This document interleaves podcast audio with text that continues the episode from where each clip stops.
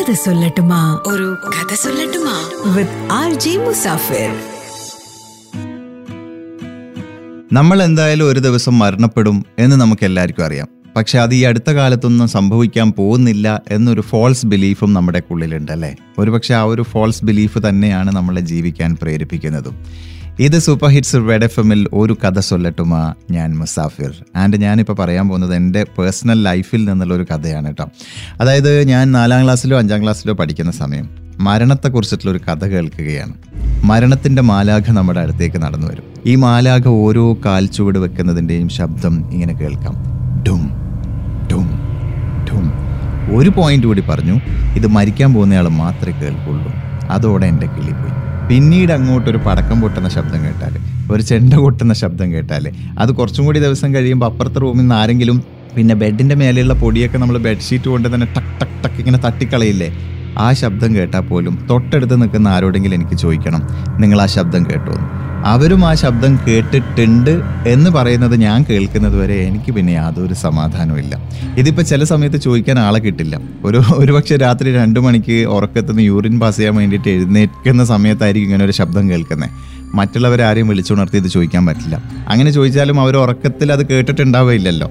ഇനിയിപ്പോൾ ഒറ്റയ്ക്ക് ഏതെങ്കിലും വഴിയിലൂടെ നടന്നു പോകുമ്പോഴാണെങ്കിൽ ചോദിക്കാൻ ചുറ്റും ആളെ കിട്ടില്ല. അപ്പോൾ അങ്ങനെ ഒരു സമയത്താണ് എന്റെ മദർ എന്നെയും കൂട്ടിയിട്ട് തൊട്ടടുത്തുള്ള ഒരു ഡോക്ടറുടെ അടുത്തേക്ക് പോകുന്നത്. അവിടെ എത്തുന്നത് വരെ എനിക്കുള്ള കൺഫ്യൂഷൻ ഡോക്ടർക്ക് എങ്ങനെയാണ് ഇത് ശരിയാക്കി തരാൻ പറ്റുക ഇനി ഡോക്ടറെ കുറിച്ച് പറയുകയാണെങ്കിൽ കഴിഞ്ഞ ഒരുപാട് വർഷങ്ങളായിട്ട് ഞങ്ങളുടെ നാട്ടിലുള്ള ഒരു ഡോക്ടറാണ് ഡോക്ടർക്ക് നാടിനെക്കുറിച്ചും നാട്ടുകാരെക്കുറിച്ചും നാട്ടിലുള്ള ഓരോരുത്തർക്കും വരാൻ സാധ്യതയുള്ള അസുഖങ്ങളെക്കുറിച്ചും അവർക്ക് എന്ത് മരുന്ന് കൊടുത്താൽ മാറുന്നൊക്കെ ഡോക്ടർക്ക് ആദ്യമേ അറിയാം. തമാശയായിട്ട് ഞങ്ങൾ പറയാറുണ്ട് ദൂരെ നിന്ന് ഒരാൾ നടന്നു വരുമ്പോൾ തന്നെ ഡോക്ടർക്ക് അറിയാം ആദ്യം ഇന്ന കുടുംബത്തിൽ പെട്ട ഇന്നയാളുടെ മകൾ ഇന്നയാളാണ്. അവർ വരുന്നത് ഇന്ന അസുഖം കൊണ്ടാണ്. അവർക്കുള്ള മരുന്ന് ഇതാണ് വയസ്സ് ഇത്രയാണ് അപ്പോൾ ഈ കുറിപ്പടിയൊക്കെ അവരിവിടെ എത്തുന്നതിന് മുമ്പ് തന്നെ മരുന്നൊക്കെ പ്രിസ്ക്രൈബ് ചെയ്ത് വെക്കാം. ആ രോഗി ഇവിടെ എത്തുമ്പോൾ ആ ഇന്ന അസുഖമല്ല ഇത് കഴിച്ചാൽ മതി എന്ന് പറഞ്ഞിട്ട് അങ്ങോട്ട് കൊടുക്കാം. അത്രയധികം നാടിനെയും നാട്ടുകാരെയും അറിയുന്ന ഒരു ഡോക്ടറാണ്.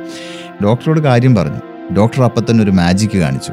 ആ മാജിക്കിൽ ഒരൊറ്റ സെക്കൻഡ് കൊണ്ട് തന്നെ ഈ കംപ്ലീറ്റ് പ്രോബ്ലംസും സോൾവ് ആയി. ഡോക്ടർ സ്റ്റെതസ്കോപ്പ് എടുത്ത് നെഞ്ചിൽ വെച്ചു ശ്വാസം എടുക്കാൻ പറഞ്ഞു. അപ്പോഴും എന്റെ കൺഫ്യൂഷൻ പേടി മാറ്റാൻ സ്റ്റെതസ്കോപ്പിന് കഴിയുമെന്ന് ചെറിയ കുട്ടിയല്ലേ?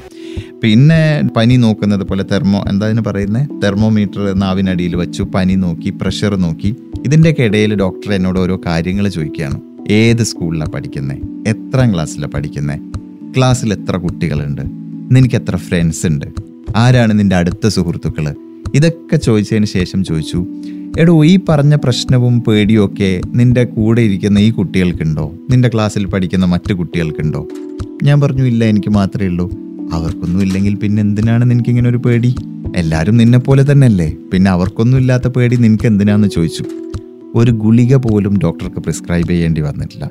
ഡോക്ടർ പറഞ്ഞ ആ കാര്യം എനിക്ക് വല്ലാതെ അങ്ങ് സ്ട്രൈക്ക് ചെയ്തു. പിന്നെ ഓരോ തവണ മനസ്സിൽ എന്തെങ്കിലും ഒരു ഭയം വരുമ്പോഴും അവരെ പോലെ തന്നെയല്ലേ ഞാനും. അവർക്കൊന്നും ഇല്ലാത്ത പേടി പിന്നെന്തിനാ എനിക്ക്? അപ്പോൾ ഒരു മാജിക്ക് പോലെ വളരെ പെട്ടെന്നാണ് ഒരുപക്ഷെ എന്റെ വലിയൊരു പ്രശ്നത്തെ ഡോക്ടർ ഇല്ലാതാക്കി കളഞ്ഞത്. നമ്മളെല്ലാവരും തിരിഞ്ഞു നോക്കുമ്പോൾ നമ്മുടെയൊക്കെ ലൈഫിൽ ഇതുപോലെ മാജിക്കലായിട്ടുള്ള ചേഞ്ചസ് ഉണ്ടാക്കിയിട്ടുള്ള ഡോക്ടേഴ്സ് ഉണ്ടാവും. നമ്മുടെ ജീവൻ രക്ഷിച്ചിട്ടുള്ള ഡോക്ടേഴ്സ് പക്ഷെ അപ്പോഴൊന്നും നമ്മളത് ഡോക്ടറുടെ ക്രെഡിറ്റ് ആയിട്ട് പറയാറില്ല. ദൈവം രക്ഷിച്ചു എന്നേ പറയാറുള്ളൂ അല്ലേ? പക്ഷെ ഡോക്ടർ നന്നായിട്ട് പരിശ്രമിച്ചതിന് ശേഷവും എന്തെങ്കിലും ഒരു ചെറിയ പാളിച്ച വന്നാൽ ആ ക്രെഡിറ്റ് നമ്മൾ ഡോക്ടർക്ക് തന്നെ കൊടുക്കാറുണ്ട്. അത് നമ്മൾ മറക്കാറില്ല.